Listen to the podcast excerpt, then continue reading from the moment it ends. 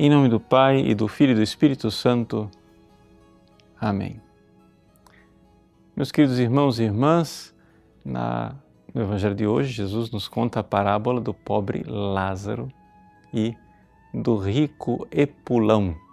Essa palavra Epulão ela é pouco usada na linguagem moderna, mas as épulas são os banquetes, ou seja, é um rico banqueteador. Muito bem. O que nós podemos aprender desta parábola? Bom, daria para fazer um retiro espiritual inteiro sobre essa parábola. No entanto, eu gostaria de salientar uma coisa muito importante nesse tempo quaresmal, que é o fato de que Jesus não, assim, sem deixar sombra de dúvidas, quando ele prega, ele tem sempre diante dos olhos uma tragédia. A tragédia de nós sermos condenados ao inferno.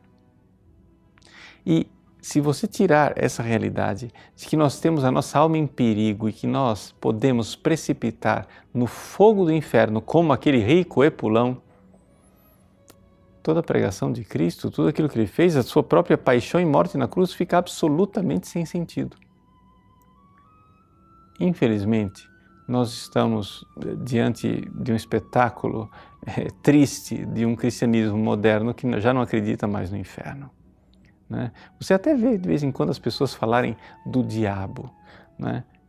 mas dificilmente você vê as pessoas falarem do inferno e da condenação ao inferno. Mas se não existe inferno, se não estamos com a alma em perigo, se nós não podemos nos perder eternamente, então nós nos tornamos homens e mulheres para além do bem e do mal.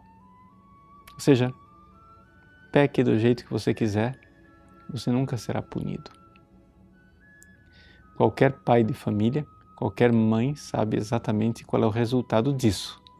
Quando os seus filhos é, já não são responsáveis por aquilo que fazem, a casa será desgovernada.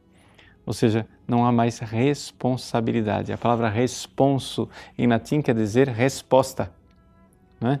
Então, responsabilidade quer dizer eu faço uma coisa, mas eu devo responder pelos meus atos. Isso é responsabilidade. Pois bem, se o inferno não existe, nós somos todos irresponsáveis. Nós não temos o que temer. Não é? Tudo estará bem, tudo terminará bem, não importa. Vivamos a bela vida. Sejamos egoístas o quanto quisermos e não haverá condenação. Há algo de profundamente errado num cristianismo assim. Ou seja, vejam que as pessoas pregam Deus é misericordiosíssimo, e isso é verdade. Mas disso tiram uma conclusão errada. Porque Deus é misericordiosíssimo, então o inferno não pode existir.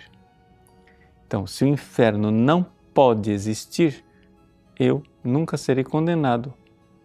Resposta dessa segunda dessa consequência, uma segunda consequência é o seguinte: eu posso aprontar o que quiser e ser egoísta o quanto eu quiser. Existe algo errado num raciocínio onde a pessoa parte de um Deus de amor e termina num cristão profundamente egoísta e irresponsável. Ora, nós temos que recordar qual é a fé cristã. O inferno existe. Isso é dogma de fé. Mas ele não existe por uma falta de misericórdia divina. Ele existe por causa de uma realidade chamada liberdade humana. Nós somos livres. Livres e podemos escolher. Podemos escolher rejeitar Deus, rejeitar o amor, ser egoístas e crianças irresponsáveis. A parábola do pobre Lázaro e do rico Epulão nos recorda: o inferno existe e ele não tem retorno. Por mais que depois da morte o rico queira suscitar a misericórdia do pai Abraão, que pelo menos o dedinho do Lázaro vá lá saciar a sua sede, que pelo menos lá o Lázaro ressuscite e mostre para os outros, para que não termine nesse lugar de tormento, parece que ali as coisas já se tornam inevitáveis. O rico já não é mais ouvido, sabe por quê? Porque ele não está mais no tempo da misericórdia, ele está no tempo da justiça. O tempo da misericórdia É agora. Clamemos agora por misericórdia e mudemos de vida.